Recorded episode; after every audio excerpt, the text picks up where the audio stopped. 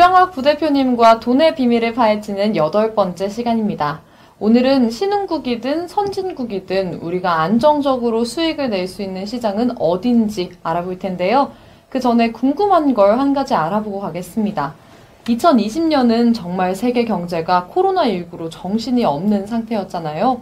돈을 보관하는 세 가지 방법 중에서 2020년을 기준으로 현금류를 제외한 나머지 투자처의 미래 전망은 어떤지 설명해 주시겠어요? 어, 최근 가장 궁금해하는 투자처는 원자재인 금입니다. 어, 코로나19 이후에 안전한 자산으로 평가받으면서 가장 크게 올랐습니다. 어, 최근 52주 변동폭이 23%에 이를 정도로 많이 올랐습니다. 그런데 금은 연평균 성장률이 얼마라고 했는지 기억하세요? 어, 7%였던 걸로 기억하는데요. 그러고 보니까 연평균 성장률의 3배나 올랐네요. 예. 원자재 중에서 금은 앞으로도 매력적인 투자처이자 안전 자산이지만 2020년에 급격한 상승을 고려해 보면 앞으로 5년에서 10년은 부동산이나 주식보다 수익률이 훨씬 낮아질 겁니다. 어, 일부는 금 가치의 2차, 3차 폭등을 주장하지만 전 세계의 금 재고량을 고려해 보면 그런 일은 절대 생기지 않습니다. 어, 부동산과 주식은 투자 금액이 많다면 앞으로 10년간 둘 중 어떤 투자처를 고려해도 상관없을 것으로 생각합니다. 하지만 지금부터 투자를 시작하거나 상대적으로 적은 투자 금액으로 시작하는 사람이라면 무조건 주식으로 시작해야 합니다. 그럼 무조건 주식으로 투자를 시작해야 하는 이유를 자세하게 한번 설명해 주세요. 예. 주식으로 투자를 시작해야 하는 이유는 두 가지입니다. 하나는 지금까지 설명한 것처럼 S&P 500을 기준으로 매년 12%의 성장이 보장되기 때문이죠. 어, 물론 코로나19로 향후 S&P 500 종목에도 상당한 변화가 예상됩니다. 하지만 종목의 변화가 평균 성장률의 급속한 변화를 의미하지는 않습니다. 어, 이렇게 매년 12%씩 성장하면 6년이면 원금의 2배가 됩니다. 어, 이렇게 24년간 투자하면 원금 1억 원은 16억 원으로 증가하죠. 어, 중요한 또 다른 하나의 이유는 이것이 소액 투자에 가장 적합한 투자 방식이기 때문입니다. 어, 실제로 소액을 주식에 투자하는 투자자는 매월 월급날 적금을 넣듯 주식을 사야 어, 그나마 남은 위험을 더욱 낮추고 성공 확률을 높일 수 있습니다. 그럼 이제 시장에 관해 질문 드리겠습니다. 과거의 증권사 광고를 보면요. 예전에는 중국 투자 권유가 가장 눈에 띄었던 것 같고, 브라질과 멕시코를 지나서 지금은 인도와 베트남의 투자에 관한 게 많잖아요. 이렇게 경제가 막 성장하는 곳이 더 수익을 내기에 좋은 시장 아닌가요? 어, 그렇게 생각하는 분들이 많습니다. 어, 과거 우리나라도 연간 7%가 넘는 고도 성장을 지속했던 그런 시기가 있었죠. 이때 우리는 베트남이나 인도처럼 값싼 노동력을 바탕으로 선진국의 생산기지 역할을 하면서 노동 집약적인 제품을 생산하고 수출하고 해서 경제를 견인했습니다. 어, 우리가 대단한 것은 선진국의 생산 기지를 넘어서 그들의 기술을 우리 기술로 받아들이고 바꾸고 넘어선 데 있는 것 잘 아시죠? 또한 우리만이 할 수 있는 영역을 발굴하고 도전해 성취함으로써 계속 경쟁력을 키워왔습니다. 과거 우리의 이런 모습을 지금의 신흥국이 재현할 수 있다면 투자처로 매력적인 시장이 될 수 있을 겁니다.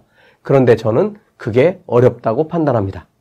중국이 세계 공장 지위를 잃고 인도와 베트남에 공장을 내준다는 기사를 자주 봤었는데요. 지금 신흥국도 중국처럼 될 수 있다는 그런 말씀이신가요? 어, 과거 신흥국이라면 남미와 동남아시아에 분포하는 여러 국가가 포함됐지만 그중 상당수는 지속해서 성장하지 못하고 일부만 신흥국의 지위를 누리고 있습니다. 어, 브라질, 아르헨티나, 칠레 등 남미는 역동적이지만 가까운 북미 선진국 시장의 정책 변화와 국내 문제로 인해서 경제가 마이너스 성장하거나 정체해서 동남아시아에 계속 자리를 내주는 그런 추세입니다. 어, 미국과 국경을 맞댄 북미의 멕시코도 어, 미국의 엄청난 견제에 밀려서 0%대 성장률로 지지부진하기는 마찬가지죠. 아시아의 중국은 윤지연 아나운서의 말대로 상승한 인건비와 경제 성장률 둔화로 인해서 세계의 공장 지위를 인도, 베트남 등에 점점 내주고 있죠. 어, 그런데 기술혁명이 다시 세계의 공장을 바꿀 겁니다. 기술혁명이 세계 공장을 바꿀 거라고 말씀하셨는데 그게 무슨 말이죠? 다섯 번째 시간 강의 기억하세요? 사실 그 시간의 강의가 가장 중요한 내용이었는데요. 한번 기억을 떠올려 보실래요? 불연 속의 미래를 주제로 우리 인류가 어떻게 지금에 이르렀고 앞으로 수십 년간 무슨 일이 벌어지는지 설명해 주셨잖아요.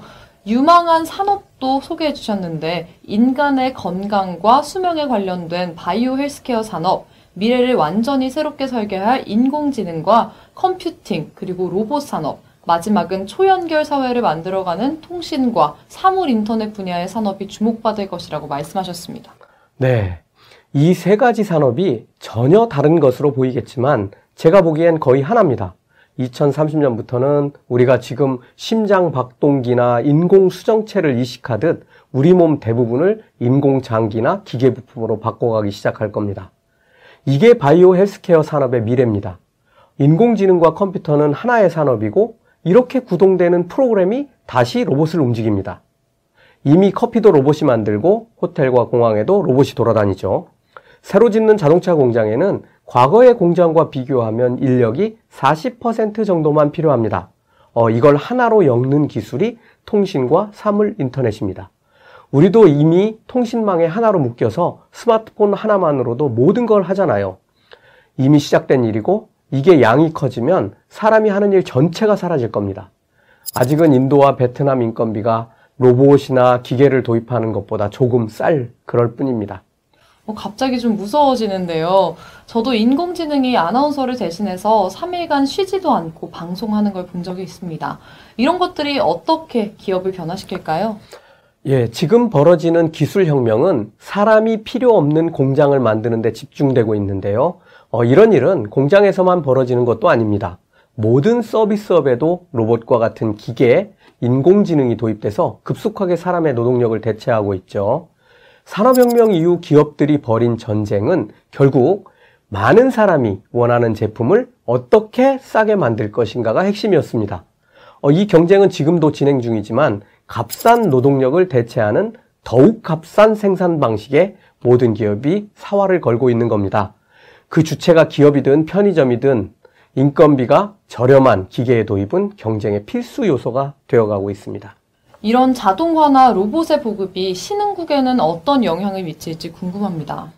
어, 지금까지 시장 이외에 값싼 노동력이 어, 대규모 공장이 이전해야 하는 중요한 이유였는데요. 곧 다른 이유가 부상할 텐데 그것은 에너지의 가격입니다. 어, 신흥국으로의 공장 이전은 값싼 노동력과 부상하는 신흥국 시장에 가장 크게 영향을 받았죠. 그러나 미국처럼 더 많은 돈을 가진 고객이 기다리는 선진국 시장에서 저렴하게 제품을 생산할 수 있다면 상황은 완전히 달라집니다. 어, 지금 값싼 노동력과 신흥국 시장을 찾아 나간 기업이 다시 돌아오는 reshoring이 진행되고 있는데요.